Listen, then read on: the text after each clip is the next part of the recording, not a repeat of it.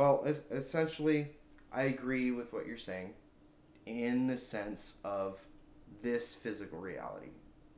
But from what I've experienced with out of body experiences and near death experiences, spiritual reality is not bound by time space, it is not affected by mass and gravity. So essentially, once you go to the other side, you exist in all timelines, in all universes at the same time. So just because you died in this um, this timeline, your next life you could be born hundreds of years before or hundreds of years later. Whatever is essential for your spiritual growth. Spirit doesn't care about timelines.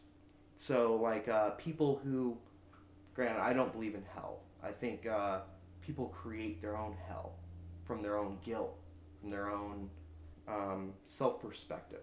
I think a lot of people go into what we'd call purgatory, which is essentially the ghost state, and uh, it's you have to watch physical reality without any ability to stop it. But if your soul's too dark, you become a demon, and as a demon, all you experience is pain all the time. The only thing that relieves that pain is causing other people pain, which is why demons do what they do. But if you're in a higher state, if you're in a good state, you become an angel. And as an angel, you gain more powers, but you also have more responsibility, and you do inevitably still reincarnate within this lifetime. So I don't think angels and demons and humans are different parts. And I don't think there's a heaven and earth and hell. It's all the same thing. Our souls become angels or demons. The earth and the conceptual heaven or the conceptual hell are all one. It's just we're on different densities. It's all overlapping and interconnected. Spiritual reality is just as real as the physical reality. It's just it's it's very thin. The physical reality as matter is very dense. So heaven and hell don't exist. You just go to the spiritual realm. And in the spiritual realm, if you've accumulated enough darkness, you experience it as hell. Enough light, you experience it as heaven from what we would describe. And uh, I gotta say, dude, the uh, the positive experience on the spiritual reality, fucking awesome, man. It's so fucking awesome. It, it that that's why it I'm I'm not allowed to see it. I'm not allowed to go there very much anymore because I got obsessed. I got obsessed after the like two or three times that I got to see it. I didn't want to come back. I, I fucking hated coming back. It was just so beautiful. So beautiful. So it's only that you're able to experience such good that you came from such dark. Because otherwise, where would be the contrast and how would you experience it? I'm not sure.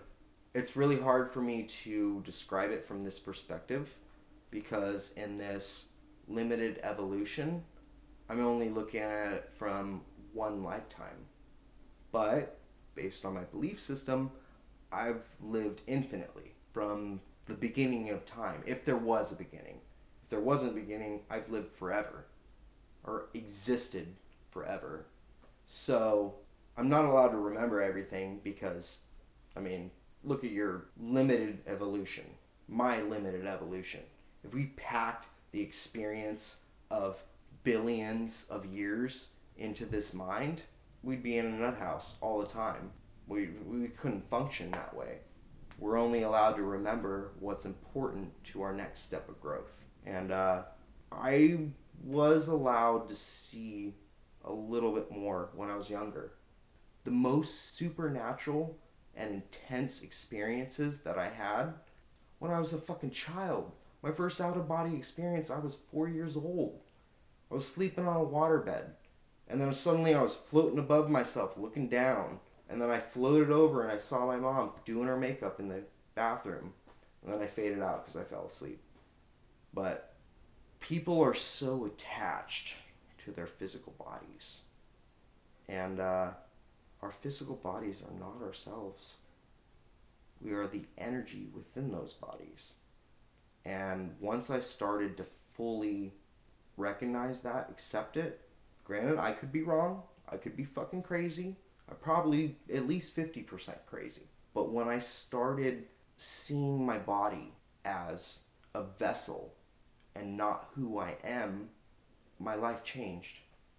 And suddenly my body started talking to me through hunger pains and headaches and euphorias and just all sorts of weird different shit because I'm not this body.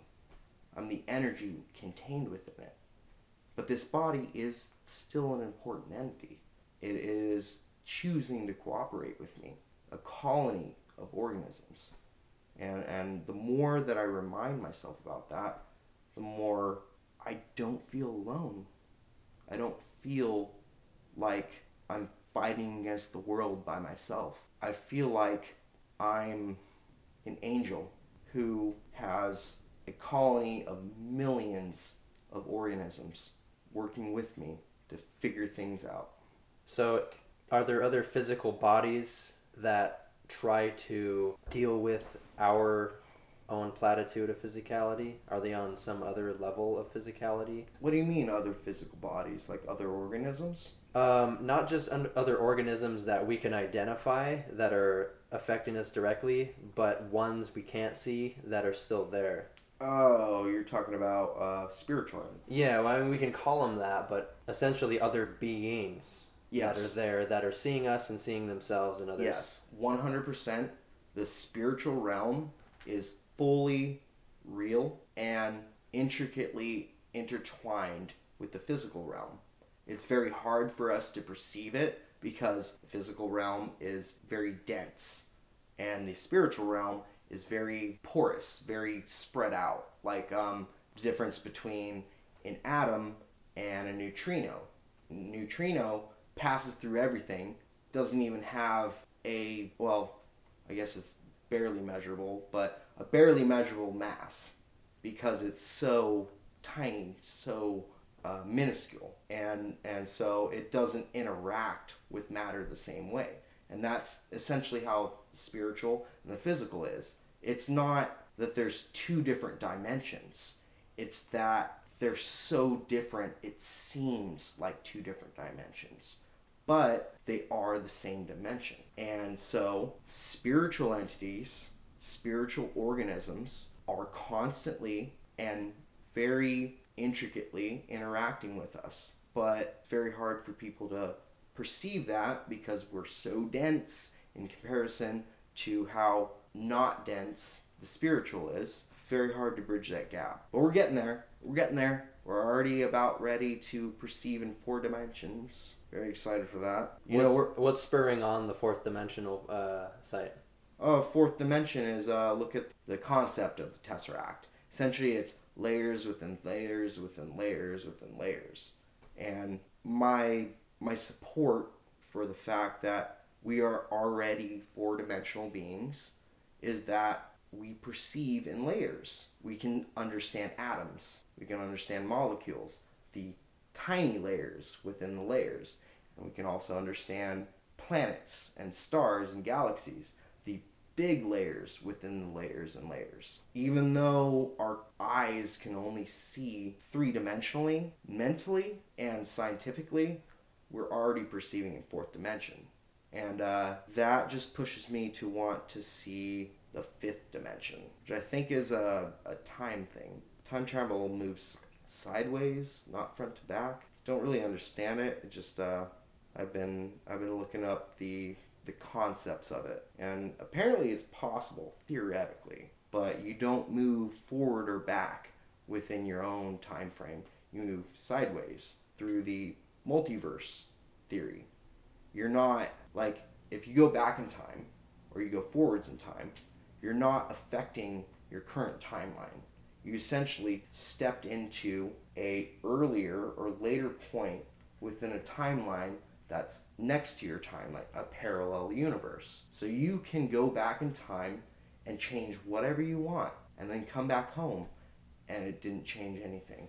Is this is why we say that some people might be backward in their thinking, or why some people might be behind in X, Y, or Z, or you know, like maybe it's just like certain people don't comprehend or are able to understand you because their timeline doesn't allow it. Maybe it's hard for me to say yes or no to that because I know a lot of my beliefs and a lot of my perspectives are extremely ther- theoretical and have no physical support. So, as much as I believe in what I'm saying, out of respect, I have to accept that I might be completely batshit crazy and I might know nothing. I, I, I would like to know everything. I would I'm trying my best. The moment I think I know everything, bad things happen. I can't learn anything more. As long as I see myself as a dumbass, I can keep learning shit. I, I don't like the feeling, but I like knowledge. It would be good to point out that the fact that you realize that I do not know really much of anything is the fact that you could learn more, and the fact that you point out that you know if you do know everything that you can't. It's like a paradox. It's like you work in reverse almost. There's this reversal of intention, like the paradox of like existence. I see what you're saying, and I agree. I mean, it wasn't really expressed in an easy to understand way, but I agree. Uh, I learned it from my grandparents. Um, they are convinced that their way, the way that they believe, is the only way to be, and that's gonna solve all their problems. Well, looking at their life, they're fucked up. They're miserable. They have a few moments of being happy, but most of the time they're really fucking miserable. And and then I have my East Coast grandparents, 10, 15 years older, better health, way happier, and, and I realized it's not about what you are, not about the physical about it. it. It's the mentality. My grandparents on the East Coast, they are positive people. They are hopeful people. They're still active in the community. They go on vacations. They go on cruises. They do things. My grandparents here, 10 years younger, should be in better health, technically, and uh, they're not. They're, they're withering. They're falling apart. Not just their bodies, their mind, because they're angry they focus on things that they can hate and that breaks down to a simple equation for me is when you fill your mind with negative it poisons you it poisons your body poisons your soul poisons your life when you fill your body with positive it heals everything my grandpa mike on the east coast who's 10 years older than my grandpa jay here he was diagnosed at 8 years old with diabetes he wasn't supposed to live past 32. He's almost 70. What does that say? Well, I feel like that's the main reason why people have depression. Sometimes it's for very like interesting conundrums where people can't escape, but ultimately it's just a reversal of just be loving and treat the people around you well and understand them and love them. The reason why 15% of the population, in my opinion, winds up with depression is not because of some genetic or induced thing that they just couldn't help and whoops a daisy i'm depressed it's the people around you are not feeding your body what it needs to feel good in life that's okay. what i feel like. Okay okay. I get that. I get that. I agree to a certain degree. But um see i i love technology. I love computers. I've been fucking around with computers since i was four or five years old. And uh what i've come to believe is essentially the body is an organic computer. We follow our programming. Whatever we experience, it it comes together into a an eventual action or an eventual progression of actions that we've been trained to do. And if you have good programming, good things happen. If you have bad programming, bad things happen. So, the way that I try and improve myself, not saying that anything is right or wrong, I I follow my own beliefs that give me hope, except that maybe I'm wrong about everything. At all times, I have to accept that because if I think I'm right about everything, I can't learn anything more and like I become stagnant like like a cesspool of nothingness. I can't grow anymore. So, as much as my beliefs give me hope, I have to remind myself that I might be completely wrong. It's to keep my ego in check. And uh, Grant, I'm sure you've heard about people talking about uh, ego death and, and how beneficial it might be. Um, for some people, it might be. But I think darkness and light cannot exist without each other. Chaos and order cannot exist without each other. That's this reality. Maybe a different reality exists a different way, but we are a duality reality and it needs to stay in balance. So, abolishing it within yourself, one way or another, that's awesome. But hating darkness for what it is, or from a dark perspective, hating light for what it is, is wrong because dark and light cannot exist without each other, from what I've seen. From what I've seen, it has to maintain a balance. When the light becomes too much, it starts to burn, and then some of the light turns into darkness.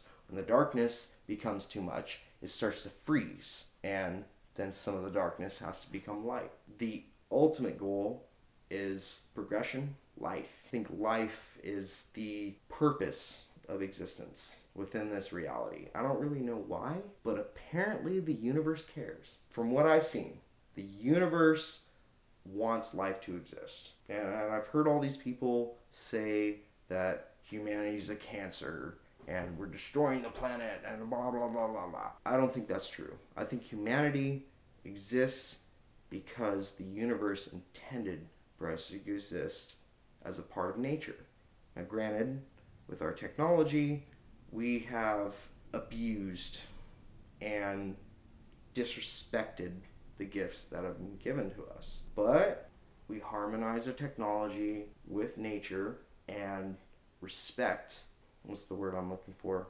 I essentially think the world is an incubator. Like all habitable planets are an incubator for life, to create advanced life, to bring intelligent consciousness into this reality. And uh, the world's gonna die eventually. I mean, that's the natural process. The stars die, they fucking explode in a glorious, fantastical way.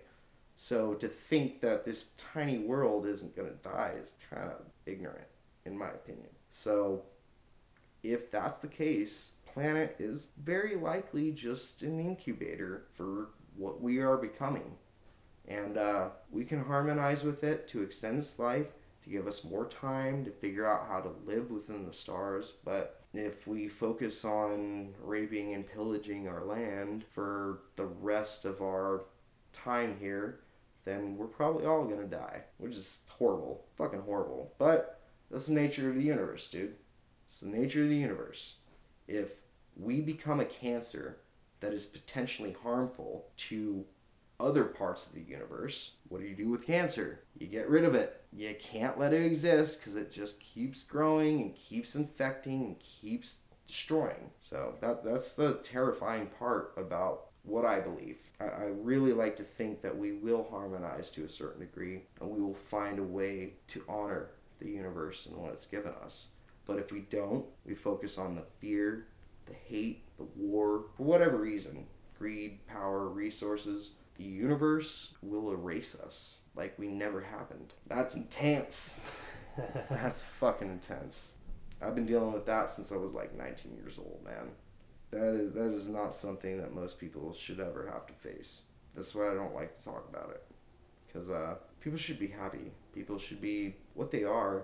They should enjoy life without having to face the big picture. My family drilled the big picture into my brain at like 5 years old and I didn't start fixing myself until 19. And uh, I'm thankful it happened, but it was a rough and long journey. we can call it good then. Well, that was my good dear friend Bradley Baumgartner. His ontology and a central reflection on what our true nature and possible reality is here on Earth. And I happen to agree with a fair cross section of it. And I'm very blessed to have had his voice on here. And I hope you got a lot from it. And I'll see you next time.